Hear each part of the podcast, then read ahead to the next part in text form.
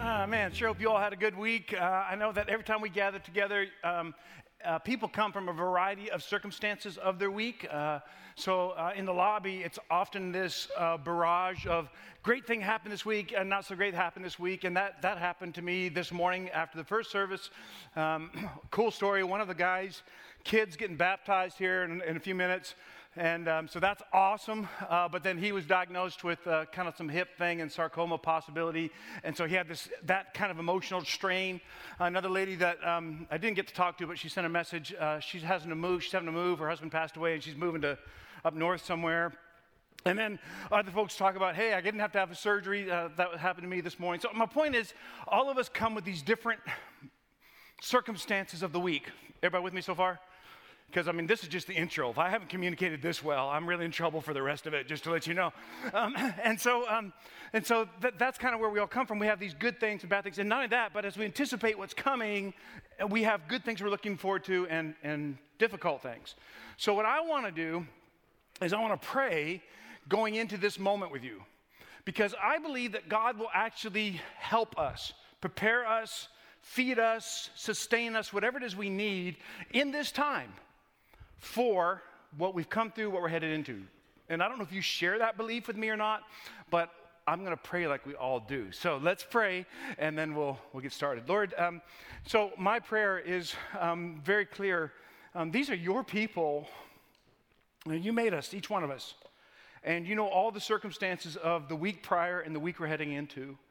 And we come, Lord, not just because we didn't have anything else to do today, um, we come today to celebrate baptism, but we come because we need you. And some of us don't even know it, but we, we need you in a powerful way. And so, whatever my friends have brought with them today, I pray right now that you would assure them that you are aware. And that even though they may be able to see it, they may not, you are working on their behalf and, and bringing glory to your name through that very event. So we celebrate our wins and our victories, and we express complete and utter dependence upon you as we face the challenges. So, because of all those needs that you're hearing right now across this room, people watching online, any of the campuses, um, we, we need you and not, not a person. So, Lord, hide me deep in your cross and use these words, let them be your words to your people. In your name, amen. So, uh, last, this is the last Sunday of Stranger Things, and then we're going to do some more kind of uh, Beatitudes and Sermon on the Mount stuff um, throughout the year.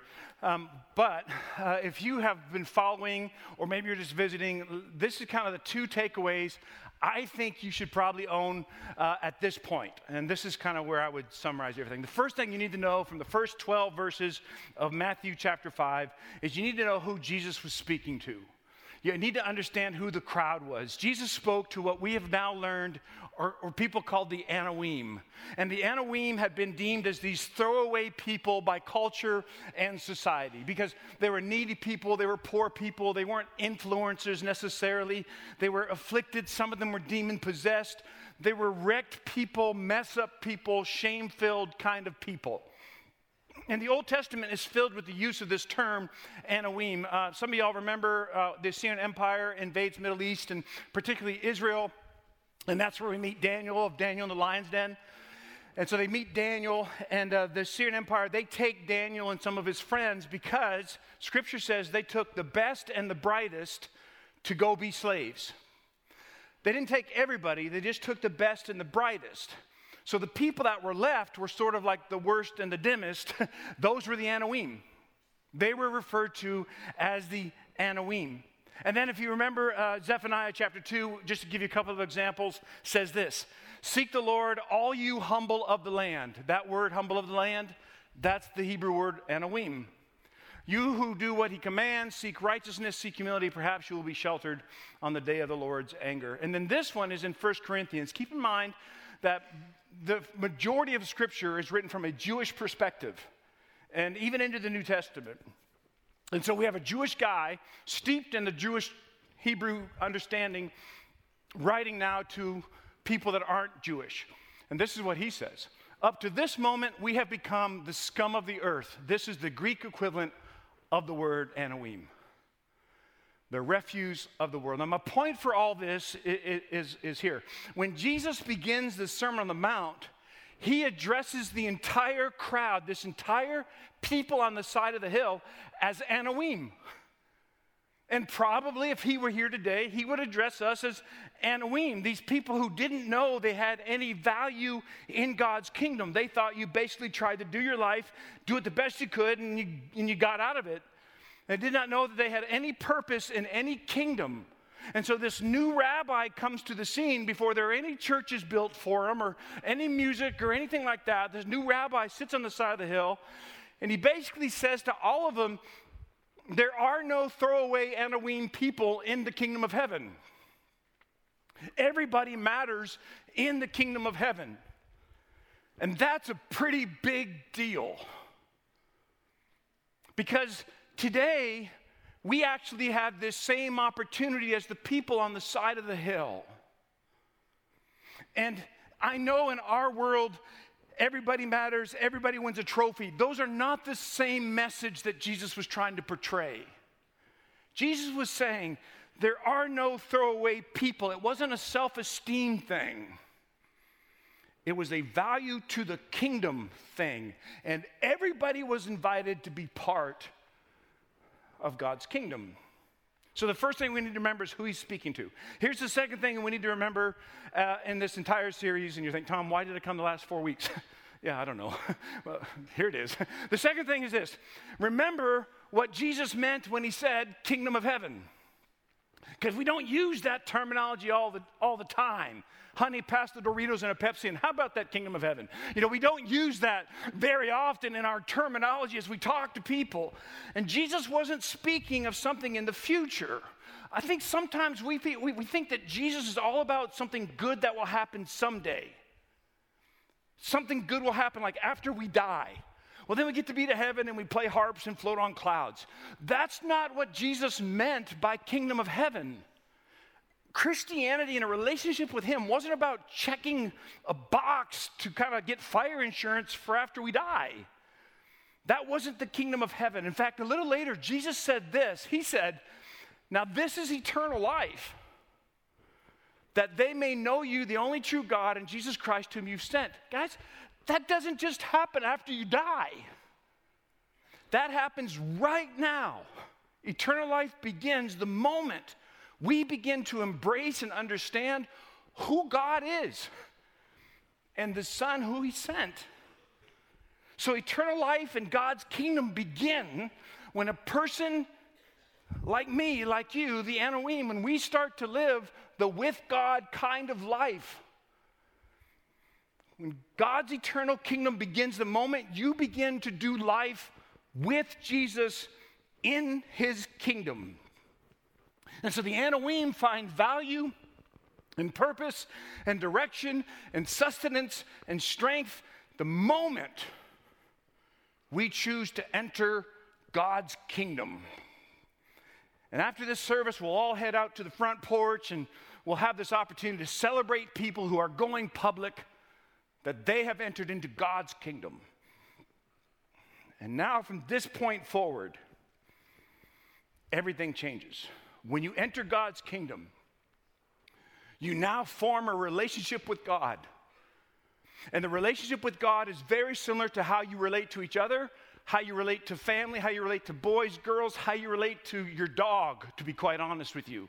Here's what I mean this is how intimacy is formed. Intimacy is formed through shared experiences over time. Make sense? So, if you've been married for a while, you've had some shared experiences over time. If you've been in a small group for a while, you've had shared experiences over time. And the longer you do life together, the more intimate you are with one another.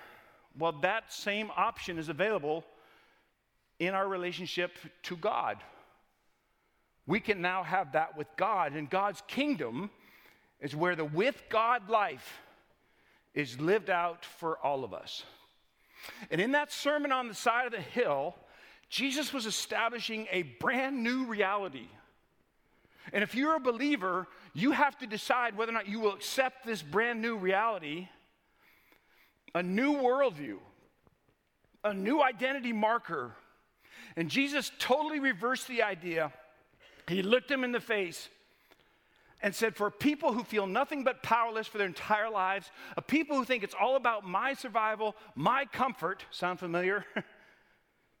Jesus said, Each of you now has the power to choose my kingdom, the kingdom of heaven, or doing life outside of my kingdom. And respectfully, that's the same decision we have. Everybody in the room has this opportunity to choose to do life inside God's kingdom or not outside God's kingdom. And this is what God meant, this is what Jesus meant when he talked about kingdom, because again, that's terminology we don't use very much. But when he's speaking of kingdom, God means any place where what God wants done is actually done. he's got all authority, he's in charge, he's in control.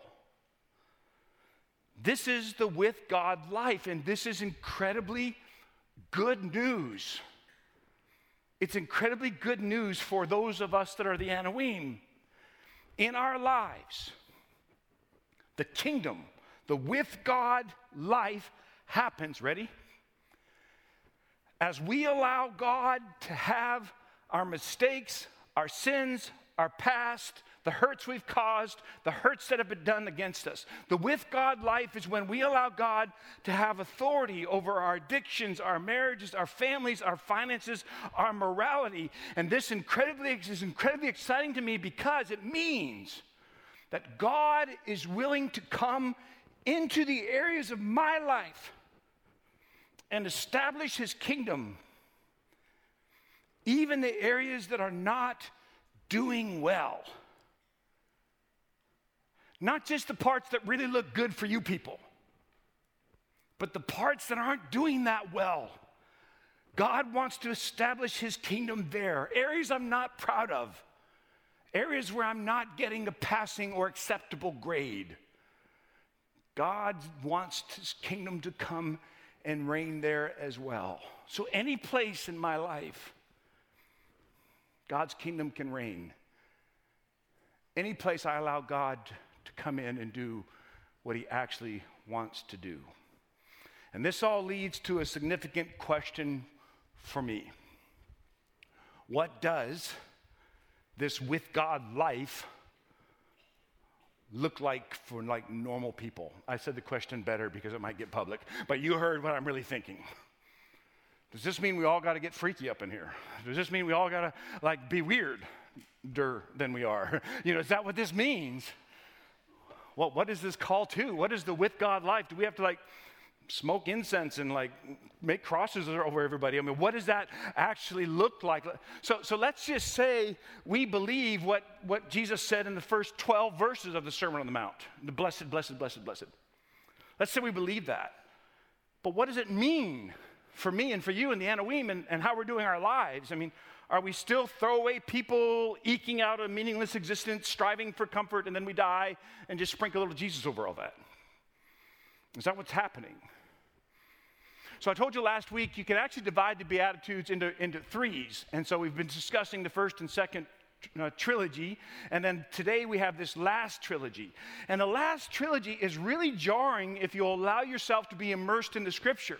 Because the first few trilogies are blessed are the meek, Blessed are the, are the poor. You know, blessed are those who mourn. And everybody's like, oh, yeah, that's good, preacher. Stay right there. I'll send you a check. You know, that's kind of what people were feeling. It was a good moment for communication from preaching level.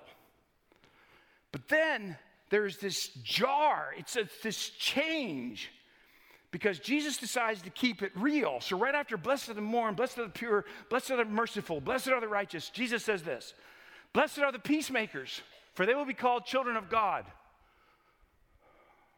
Now, the astute listener would have said, Hold on there just a minute there. What do you mean, peacemaker? I thought, you know, we're merciful, mourning, and, you know, righteous. Those are, the, what do you mean making peace? And they say, well, he must have messed up. Then Jesus says, Blessed are those who are persecuted because of righteousness. Now, this is the Anawim he's talking to. These are people who have their own kind of existences, their own lives. They're trying to eke out their own living. Blessed are those who are persecuted because of righteousness, for theirs is the kingdom of heaven.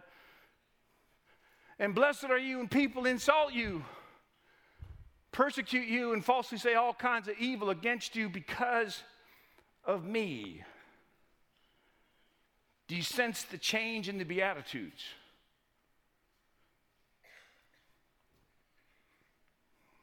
Now, this is a needed and powerful warning, and I have no doubt the reason some of you are in this room is because of what Jesus just said here.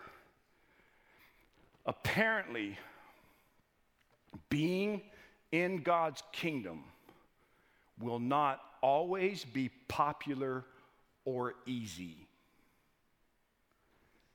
Living the with God life does not make us now promised people who nothing bad ever happens to. Holding the tension between righteousness and mercy, as we spoke about last week, to gain a pure heart, apparently will result in significant trouble for anyone in God's kingdom. And to be honest with you, I'm so glad that's in there. Because if it wasn't,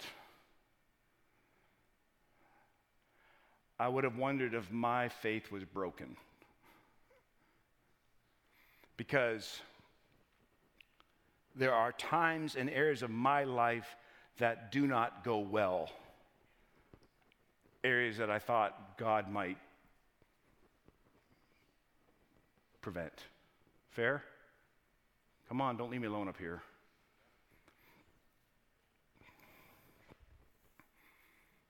If it said that in God's kingdom everything is roses,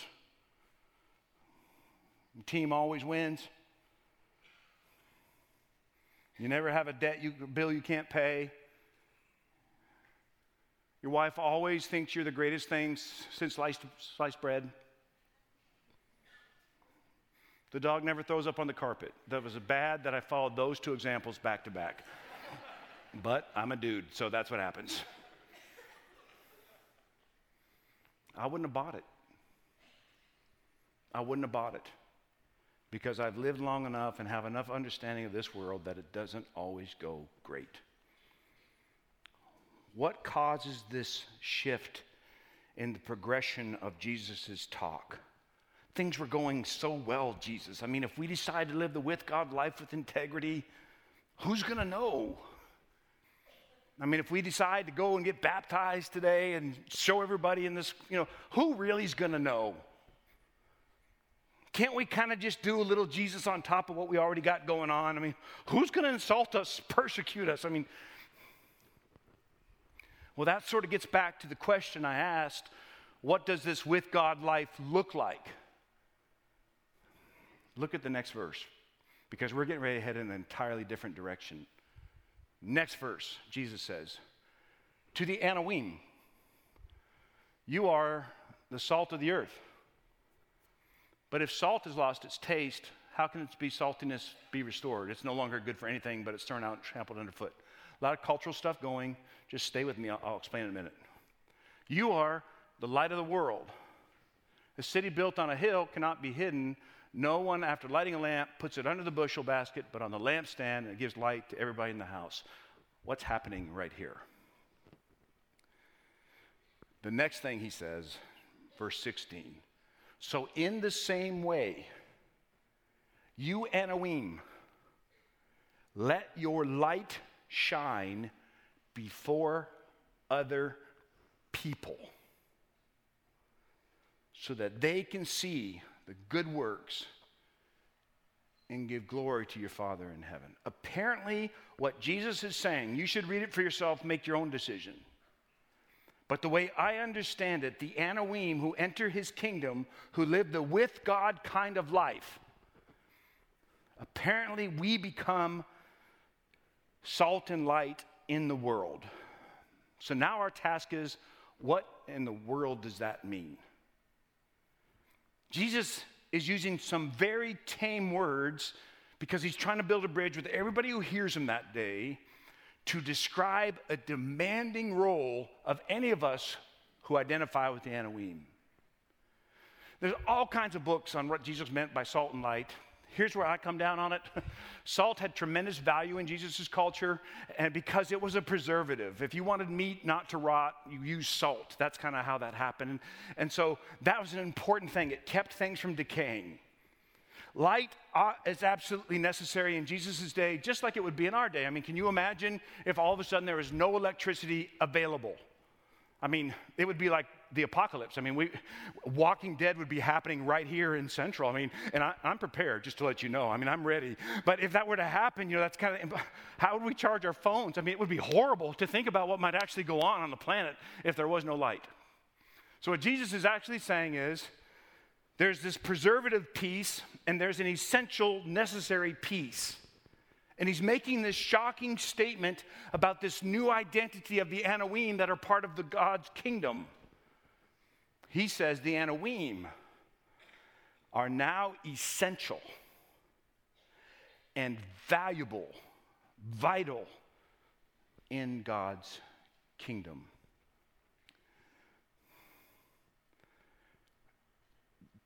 Jesus just said, if you and I buy those first 12 verses,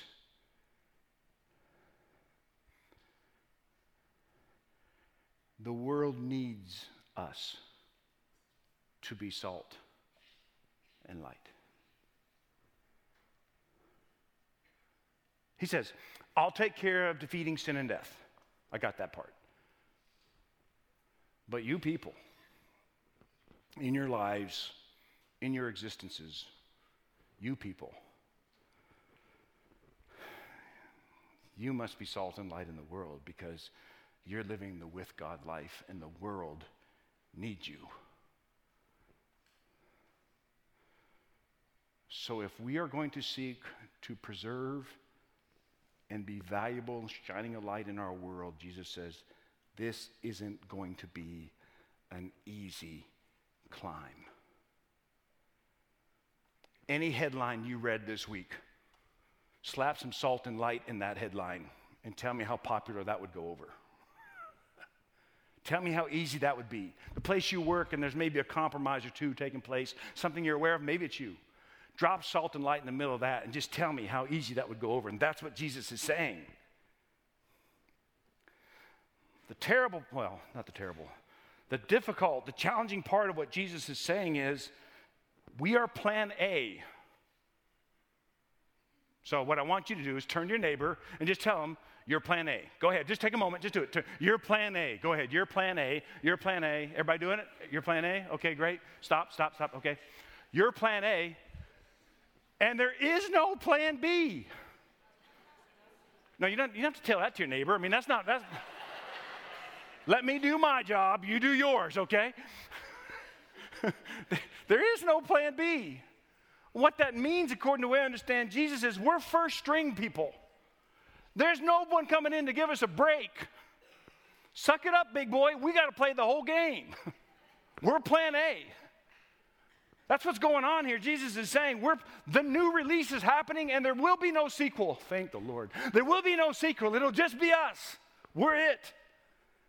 We're the chance. What that means is any hope of Jesus being active and present in our families, our marriages, our workplaces, and our friendships, that hope is now on me and on you being salt and light in that situation. Which means your with God life now matters at the kingdom level. At this point, if you're like me, my head starts kicking in. And that's always dangerous when you're wired like I am. Because I start to think about why that's not going to work. And I start to talk to God about that. You know, God, I appreciate your ideas. Let old Tom enlighten you a little bit on what's happening down here. And I start kind of giving God my arguments about why this isn't a good plan. God, I know I look really good, really good right now. That's exactly what I hear from God, that little snicker. and I say, hey, you made it. but anyway, I know things are going really well. But do you remember like 16 to 21? Do you remember that part of my life? For some of you, like, do you remember like my seven years of college? Do you remember all of that? Do you remember what happened there? And so we start throwing up to God, not, you know, salt light, but I've got this past. Or how about this one? Lord, do you know if I were to stand up and try to be salt in life, that they would all point to those three relationships that didn't last? I'm not exactly Dr. Philip here, okay? I need some help. I don't know if I got salt and light in me. Or how about this? You know, I know you want me to be salt in life, but the bottom line is there's an addiction that's still dominant in my life. Lord, have you seen how mad I get? And how the kids run when my temper loses its, when I lose my temper? Or how about this one? Salt and light, Lord, what's my significance? I mean, I just live my life. And Jesus rejects that entire kind of worldview. He says, None of that is true, Tom, in my kingdom. And this changes everything, people. So if you're expecting Jesus to be this little cruise into eternity idea, I would recommend you walk away. Because Jesus has been very honest with us and using words like persecution, insults, and peacemakers.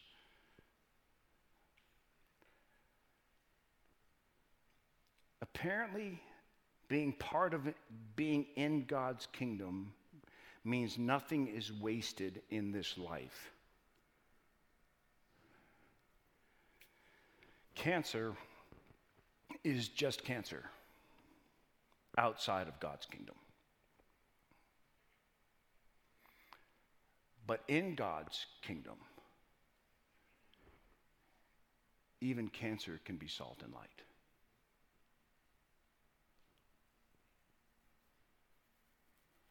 My daughter works at a church in Ohio, and one of their pastors has a, has a bad one. He's a young guy, he's got cancer and it's going to get him. They moved him to hospice, I think, this week or something. And so she was talking, texting me because we're intimate and we can't pick up the phone anymore you know, she's like, you know how you young people are, your thumb's like, I'm like, A, B. but anyway, I truly digress. she was saying, you know, Dad, this dude's got some bad cancer and the whole community's grieving. And she, she works with his son and they're just crying, a lot of tears and all that stuff going on. And, um, but she said to me, she says, you know, Dad, this may be the first person I've ever met who might be entirely sanctified, holy. I said, you know, cancer in God's kingdom is salt and light. And here we have this incredibly tragic experience, we all agree, that is now using to minister to an entire group of people. Would it be the way you and I choose it? No stinking way.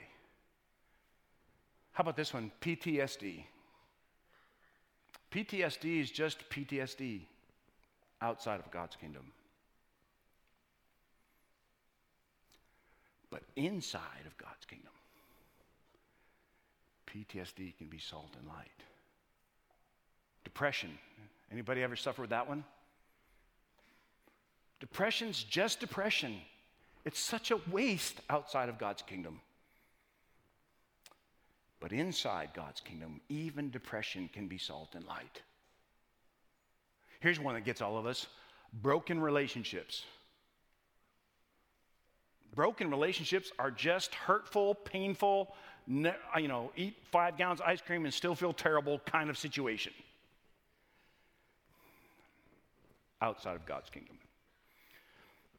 But inside of God's kingdom, even broken relationships can be used as salt and light. What are you trying to say? I think this is what Jesus is saying. God can change anyone and anything into something that is kingdom worthy. That's the major difference between, well, the major, that sounded so, I'll get an email. So that is like a difference, significant difference between life in the kingdom and life outside of the kingdom. Nothing is wasted in the kingdom. And now we have this aha moment because we've learned something. This is such a significant moment in Jesus' teaching. If this lesson isn't grasped, if we don't get these first 12 verses, 14 verses, then the rest of the Sermon on the Mount will not make sense. If we don't own these first, I think there's 15 or 16 verses of this first part of the Sermon on the Mount, I don't think the rest of the New Testament makes sense. It's an identity piece. But we go right to behavior. Tom, what should I do in my marriage? I have no idea. I'm working on mine. I mean, so I don't know what you got your own problems, deal with it. pastor's heart, I don't know, whatever that is, you got all got these problems. Marriage, I have no idea. Here's what I tell you every marriage is unique, and time with God and His community will help reveal a plan. But I do know this ready? If Jesus is going to heal your marriage, you have to be salt and light. You do. Not him, not her. You, which would be one of those, but it doesn't work for the illustration. what should I do at work where things are really getting tough right now? There's some moral compromises. I have no idea. But I do know this if Jesus is going to be part of it, you have to be salt and light. What you do with my kid who won't talk to me, my kid who's rejecting my belief system, I have no idea. Read a book like I read. I mean, I have no idea, but I do know this. You have to be salt and light. We all want to engineer these action plans to determine what is good or bad. Jesus says, You're the salt and light of the world. So don't go off this hill or leave this church trying to live any other idea because that's absurd. I think sometimes we forget that Jesus is actually funny. We make him so boring. Like, oh, we're having a great party. Oh, Jesus is here. you know, I mean, it's kind of like this killjoy. Here comes the wet blanket. But then we forget Jesus actually was central to parties that took place. I don't know if that messes with your, your theology, the denomination you grew up in. I don't know. I don't care. I do care because I love you. But Jesus established, he, he made parties. You, you're familiar, right? And they weren't parties for like Christian folks, you know, they, they were parties with the people that, well, everyone else wanted to party with. I mean, that was, Jesus had those kinds of parties. And, and I'm not saying, eh, you know, I don't mean that to violate in any way, but that's true. And that's part of the reason is because Jesus was hilarious. And, and sometimes we forget that. In fact, the passage we just read, Jesus is being like hilarious. And I know we missed it. I know we did. Because he's being so insane the people on the hill would have giggled, which or laughed. I don't know what word you use, but it's just hilarious. So, so let me kind of put it in a modern retelling, see if this makes any sense. Let's say you decide you need a lamp for your house, and so because maybe you're married, you have to go to a certain store to get a lamp, and the store has a whole bunch of stuff from Sweden And it's the closest example of the warm place that is a possibility for eternity that we have on this earth where there is weeping and gnashing of teeth. So you go to that big blue Swedish store. If you're the CEO of that store, I'm glad you're here. And I'd like to talk to you about your tithe. But let's just say that's, that's the big blue store. And we go in to find a lamp we go in, we look at the lamps, and we pick one out. Kinderhuten, because they all have Swedish names. They do, if you haven't experienced this, they all have Swedish names. So we pick out the Kinderhuten, which I don't know what that means, and if it says if it's wrong, I'm sorry. So you bring your Kinderhuten home and put it on a table next to your camo chair because you do live in South Carolina in the living room. but while you were at the big blue box store to find a lamp, you had to walk through the kitchen area because this store is jacked up and not of God. So you see a salad bowl that you would like to have from the Fry Fryheaton collection. so you take your Fry Fryheaton salad bowl home, you take off the shade of your lamp, and you put your salad bowl on top of it. Your Fry Fryheaton now sits atop your Kinderhooten. Is everybody with me? because this would be of a miraculous type thing. If you are not with me and you shop at Tractor Supply, stay with me. You are my people. so let me ask you some questions related to that incredible illustration I just shared. In my scenario, I think you're just supposed to say scenario, but it sounded more of I wrote, is, is the lamp still a lamp? That'd be yes. Is the light still on the lamp even though it's got a fry heating on top of it? That, that'd be yes. But is the working lamp doing what the working lamp should be doing if we put the salad bowl on top of it? No. And that is exactly what Jesus was saying.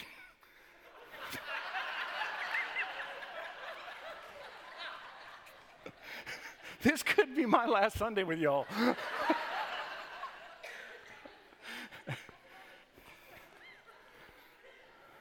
if we don't listen to what Jesus is saying, what Jesus is saying, we become working lamps who don't believe we are. We're a bunch of kinderhootens with Fryheatons on our heads. That's what Jesus is saying. And Jesus is actually using humor to make his point. He said, It's just absurd to believe you are meaningless in God's kingdom. Shine. Season where you are. Your salt and your light. Shine. Be salt, be light. So I only have one question. Well, it's two questions, but it's one slide. and the question that I would ask you is this Do you really believe you're God's plan for bringing salt and light to your world? This is a simple yes or no response from you. Your situation, your context, the problems you're facing, the crisis that you're dealing with, the people you're interacting with, whatever the, whatever the situation, the thing we prayed about at the very beginning, do you really believe you're God's plan A for bringing salt and light to your world? If not, why not? Because everything I understand from Scripture says that we are given God's Spirit to now shine and season where we are. Now, can you imagine if just this room,